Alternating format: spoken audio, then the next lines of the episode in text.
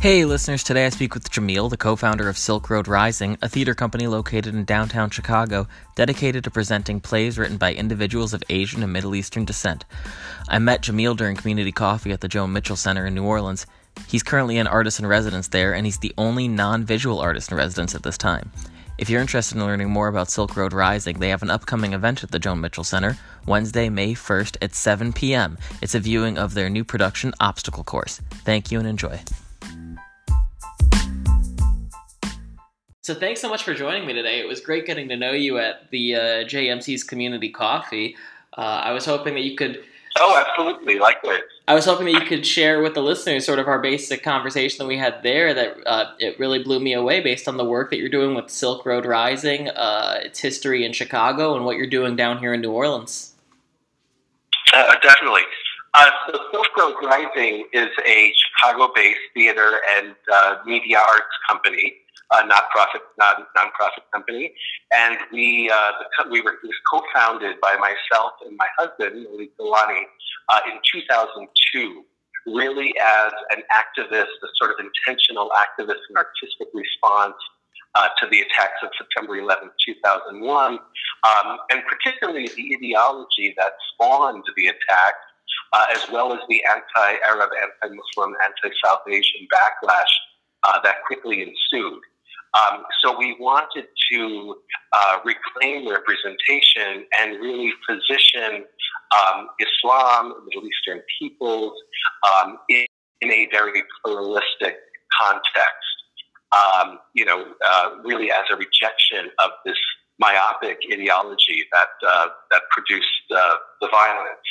And, uh, and we started looking at connections between peoples of um, of the Middle East, of South Asia, and the historic Silk Road, these trade routes that stretched from China to Syria, Japan to Italy, if you include the sea routes, um, became a very compelling, a very intriguing model for us. You know, how can we look at what we essentially call cultural interchange?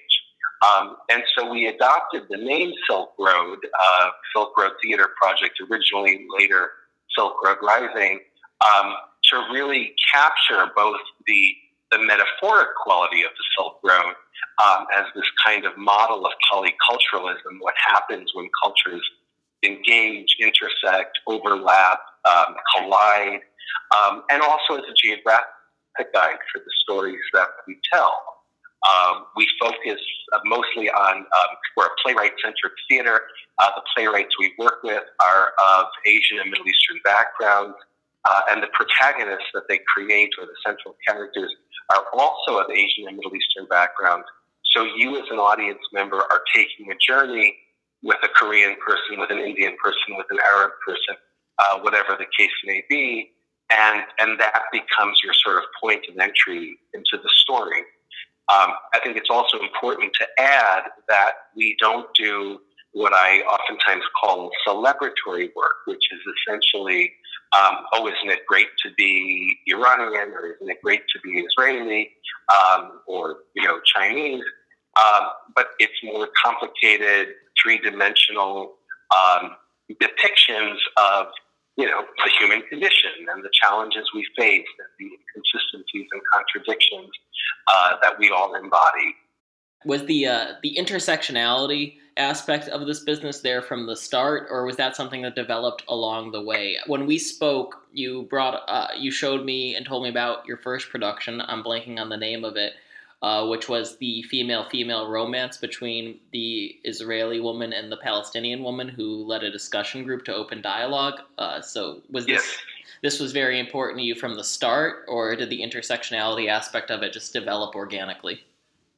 I, am glad you're asking that question. And, you know, I don't think that uh, that production is a, uh, you're referring to a play called Precious Stones that actually I wrote. Uh, and that was our inaugural production as a, uh, a theater company. Uh, I, I think that intersectionality, and it was not necessarily a term we were using back in 2003, uh, is very much baked in the DNA you know, the consciousness of, of the company. Uh, and a story like Precious Stones, which is really grappling with um, you know, national issues, issues of identity, however they play out in terms of ethnicity, religion, sexuality, gender, class, um, was a very organic story for me to write uh, because so many of the activists who work on uh, peace and justice in Israel and Palestine, uh, who have influenced me, uh, are women. And uh, a number of them are queer women. Um, so I, I felt that, you know, people who uh, embrace the totality of their beings in a very integrative, holistic manner, as opposed to uh, cordoning off um, or separating particular identities, was really important uh, for this story to come through. Uh, so I, I like to think that really throughout our 16 year history of, of producing both theater and, um, uh, and, and digital work, we have been, you know, either subconsciously in some cases, other cases very consciously intersectional uh, in our approach. So has your theater company become sort of a, a leader in this small community of Chicago for these discussions to take place? Do you have a recurring membership who of people who come to every production who are involved and speak with you and your partner after every production or are actively working with the artists and writers who are creating the plays? Yeah, I mean, I think that we've had an influence, um, an impact uh, well beyond our size. You know, we are probably on the lower end of what they call a mid-sized theater company, just you know, in terms of in terms of budget. Um, I, I, would say that the Chicago theater community is actually quite uh, robust. You know, there's over 200 companies uh, in Greater Chicagoland, uh, and it's a very unique theater community in that you know you have people who essentially move to Chicago from all parts of the country uh, to work in theater. And it's also a new play town. You know, a, a lot of new work is developed in Chicago, emerging playwrights, uh, and Chicago theater will take a lot of risks. Um, I think we've had a definite impact in terms of expanding the conversation about diversity, expanding the conversation about representation, and really, you know, the importance of integrating Silk Road voices um, into this kind of, you know, this canon of dramatic storytelling. Uh, and we're also tied to a number of national organizations and national initiatives, um, you know, to impact the theater uh, in, in these ways. What's it like working with your spouse? Uh, what's it like to to never really get an escape from work or from home life? That you, everything you do is just sort of connected. Oh yeah, uh, yeah. This is such a recurring theme in terms of um, you know sort of how we address, negotiate, navigate uh, work-life divide because um, you know for all intents and purposes there hasn't been a work-life divide uh, for a good number of years. Um, I, I think, and, and the two, you know, our, our, our personal identities and selves become so enmeshed and and conflated with the work of, of Silk Rising. Um, you know, I I think that any time uh, one is a founder of a of a company um, and really of a of a movement uh, in many ways, I mean, we are you know among the founders, if you will, uh, of of a broader movement. Um, uh, it, it, it does it does take over, and um, for better and for worse. uh, so while I am, you know, really understand my own identity so much in relation to the company, um, I'm also an artist. Um, you know, I, I support artists as a producer, as an artistic director. We we've worked with over 100 playwrights. Um, you know, and that's very important to us, the cultivation of new voices and new stories. Uh, but I also am uh, in need of, of etching out time to create my own work. And I'm fortunate that I now have, you know, a company that will support the creation uh, of my work. And, you know, I'm here in New Orleans at the Joan Mitchell Center uh, for a month uh, to work on a new writing project, which is actually an, a narrative podcast um, that we're going to develop. And then uh, the plan is to start taping it uh, in the fall and to start um, uh, re- releasing episodes after New Year's. So um, that has probably been the trickiest part for me um, because on the one hand, I feel so invested in the voices of the, of the playwrights that we work with, and by extension, the directors, the actors, the designers, you know, the entire production team. Um, that's so important to us. Um, on the other hand, um, you know, we are a couple, and we've been together for over uh, 22 years.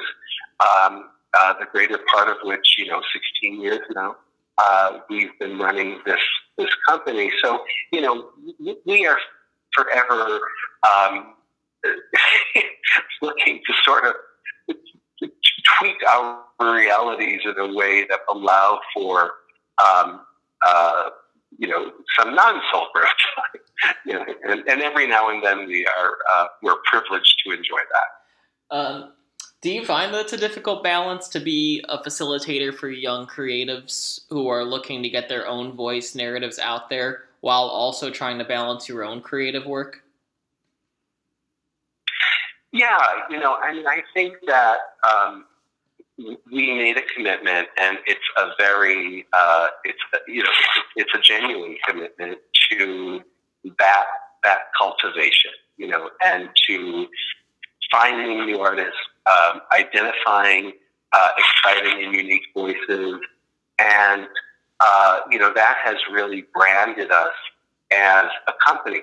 Also, you know, as an artist, uh, I think all artists are constantly learning from other artists, and we're constantly learning um, from the processes of uh, of creating art. So, you know, there are plays that and playwrights that we uh, for example, this fall we are develop we are producing um, uh, Fouad Teymour's play Twice Thrice Frice. Uh, Fuad is a Chicago-based uh, uh, playwright originally from Egypt. Um, uh, Twice Thrice Frice is a, a very smart, uh, funny play, um, uh, and and that poses a lot of interesting questions about polygamy uh, within Islam. And uh, I have had an attachment to, I mean, I've known Fouad for years, but I've had an involvement with this play for the last few years. Uh, you know, a series of table reads and staged readings and, you know, draft after draft. Uh, and that's been really critical for me, um, you know, on, on a personal uh, artistic level, but also, you know, in terms of you know, here's a voice that we want to, that we think is important, that we think is, um, uh, you know, I mean, he's, he's definitely within the emerging playwright uh, category. And uh, uh so I, I, I, would, I would hate to not be able to support uh, his work. So what's, I guess, based on this, what, from what you're saying, is, um, bringing out own voices. Do you see, as far as the future growth of your business, it's going to be bringing on more writers, more creatives, or what sort of uh, trajectory trajectory do you see for your uh, future growth, both uh, short and long term goals? Well, definitely uh, digital media. So um, we we produce what we call video plays.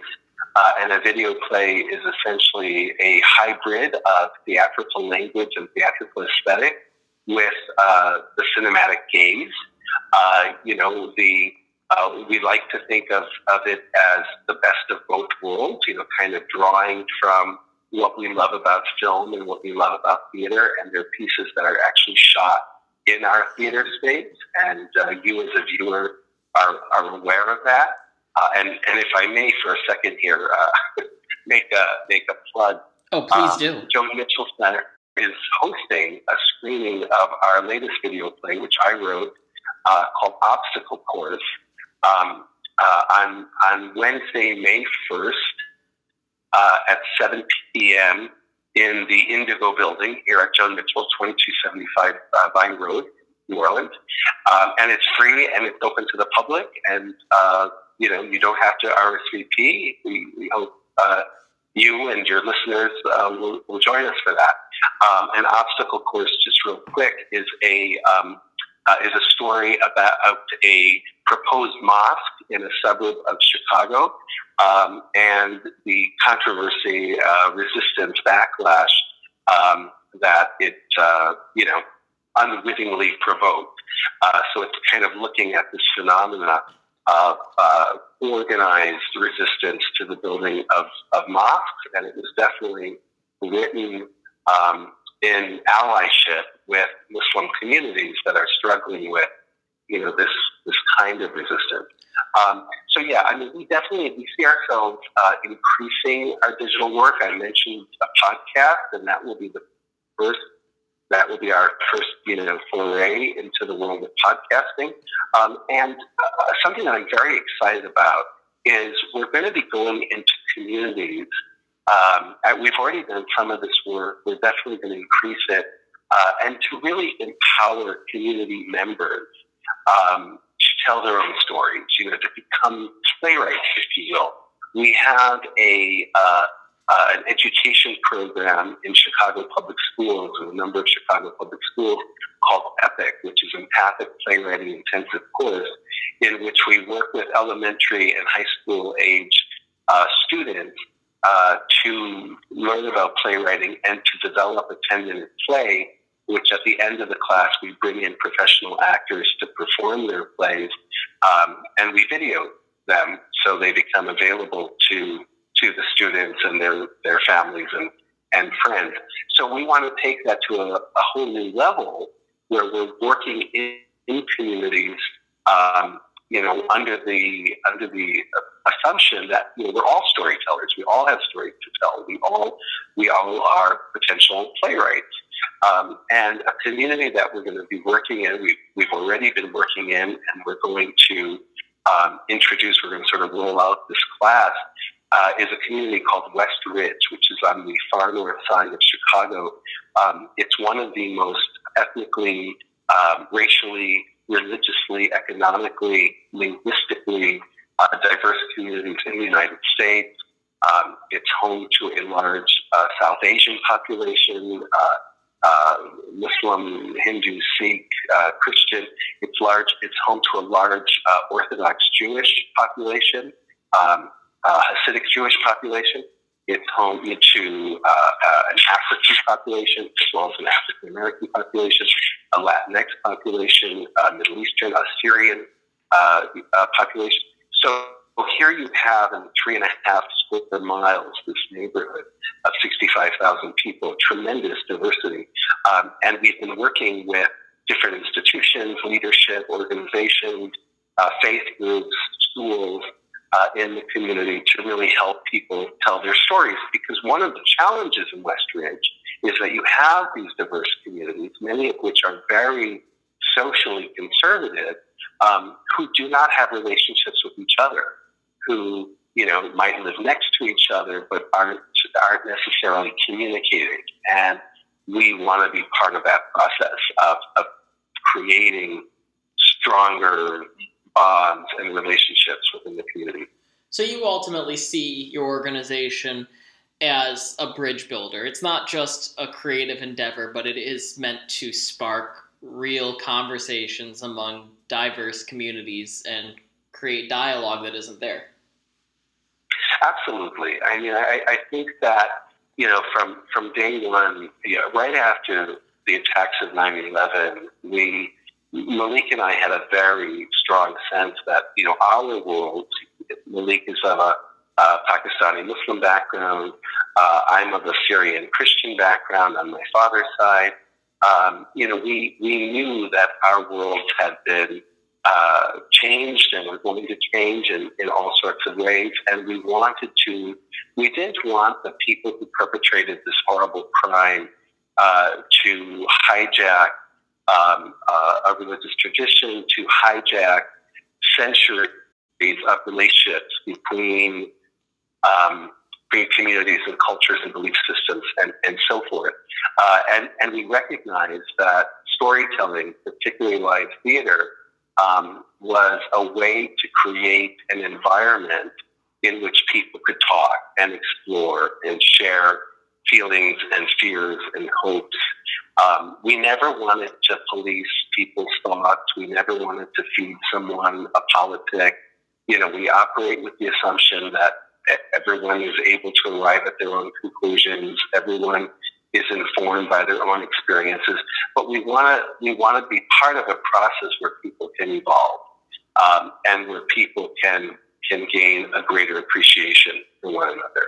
No, I, I see that. That definitely that definitely makes sense to me. And I guess my question then is: you said that you don't do celebratory work. Uh, is there an outline process that you see amongst the writers, or is it all stemmed from asking a question and throwing characters into this question and just seeing how they can get out of it? Essentially, the Stephen King approach of he doesn't outline, he just develops a character and watches them scramble midway through a story.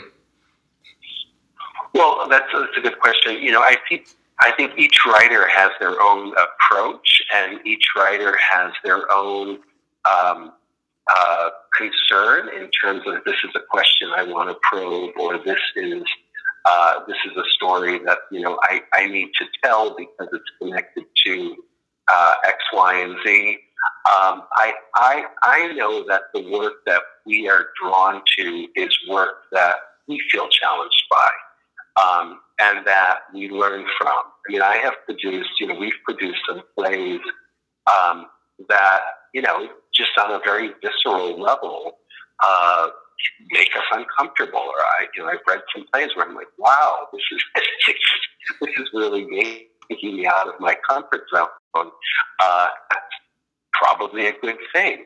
Um, and uh, so I, I, I don't I don't know that I can give you a, a definitive um, answer to, to that particular question in that, uh, you know, I see it as, as my role, you know, when I'm working with a writer uh, and working with a team to pose particular questions, you know, and, and if there are areas that are unclear or if there are areas that feel somehow um, uh, inconsistent or, you know, information that's not necessarily connecting, uh, you know, we're always going to hire a dramaturg. We're always going to have a dramaturg on, on the team. Um, and, you know, it, it becomes that person's role and, and my role as a, as a producer uh, to flag these things, you know, and, and then, you know, we, we put work in front of audiences before we actually fully produce it. So this is the great gift of, of public stage readings and in-house table reads um, is being able, you know, to get feedback from audiences in the development process. Um, uh, this isn't working for me. This isn't making sense. I was confused about this. Um, you know, I, I, need more backstory here. And, you know, obviously it is at the beginning and end of the day, the playwright's play.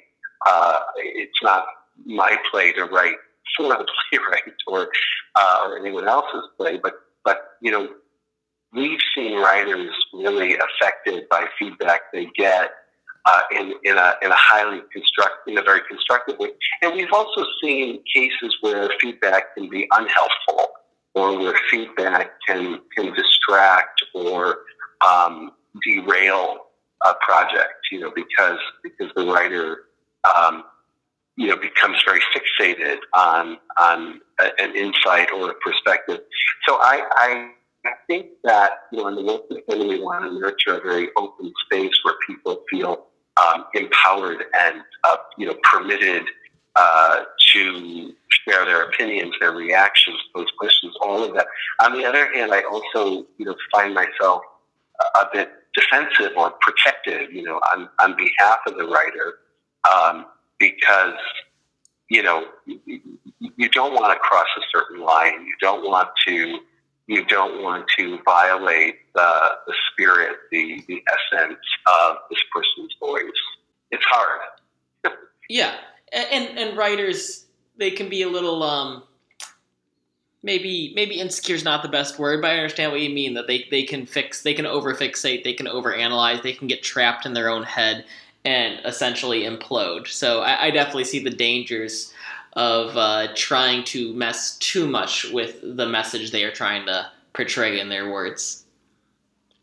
Yeah, and you know it is a tricky balance, and you you just use the word insecure, and uh, uh, I you know I I think we're all pretty insecure. yeah, it's a common trait. you know, I mean, those you know we're all trying to. We're, we're creating art, we're telling stories, we're, um, and there is a fragility, and there is a rawness and a tenderness, and um, I mean, I've I've I've sat in so many talkback discussions, both at Silk Road and at other theaters, and and there have been those times when somebody in the audience or somebody will say something just you know inappropriate or hostile or you know counterproductive, and uh, you know, I mean, I've intervened on many occasions and just said, okay, we're not we're not entertaining that question, or that is not.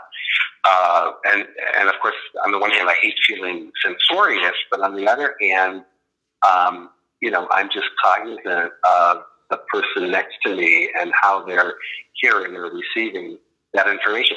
We're not saying it's a love fest, like oh, it was wonderful, everything was great. You know, if there's no, it's a perfect play. That's also completely unhelpful and counterproductive. Um, but I think that we should all respect where an artist is is is coming from, and um, you know, uh, I talk a lot about positionality, uh, and I think that that is that is important. You know, that we are all informed by our family history, by our cultural backgrounds, our religious backgrounds, um, you know, any number of, of, of, of, circumstances and, and, and realities. We all inherit memory. Many of us inherit trauma. Um, and, and that, that fuels the art. Um, you know, early on in Silk Road's history, Monique and I were taken aside by um, uh, some primarily women from some of the Asian and Middle Eastern communities who who said in hushed tones, uh, you, you, guys need to be talking about domestic violence. Uh, you guys need to be talking about you know, sexual violence or child abuse. Uh, and, you know, we've heard this, we received this message enough times that, yes, uh, you know, we, we hear you, we agree. And, and so we have worked with um, artists who are survivors of uh, uh, sexual assault and, and domestic violence, um, and uh, have helped them develop pieces.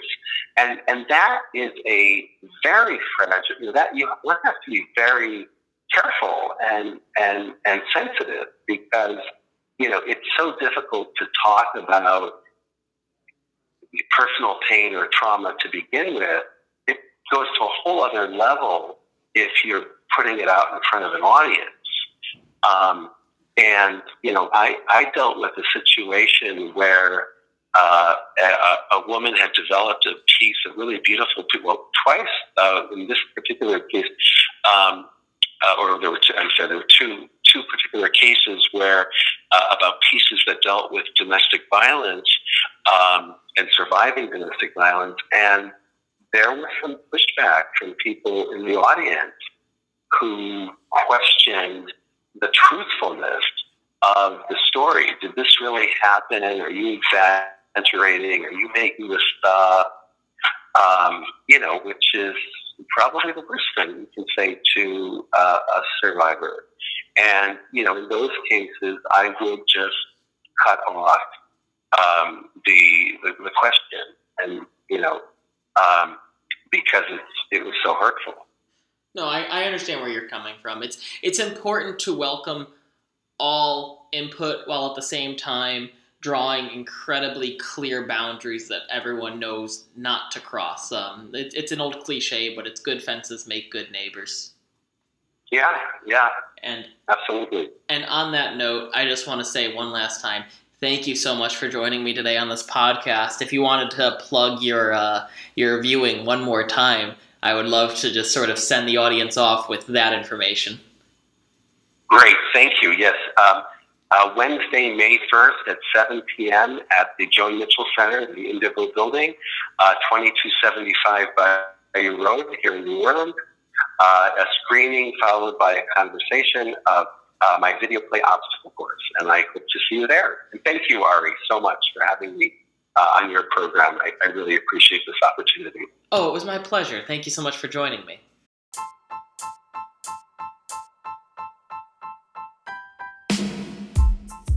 Hey, listeners, just wanted to take a moment and thank you so much for listening to our show. Really, thank you so much. Your support truly means the world. If you like this podcast, please leave us a review. And if you're not already subscribed, you can find us on Anchor, Apple Podcasts, Breaker, Castbox, Google Podcasts, Overcast, Pocket Cast, Radio Public, Spotify, and Stitcher.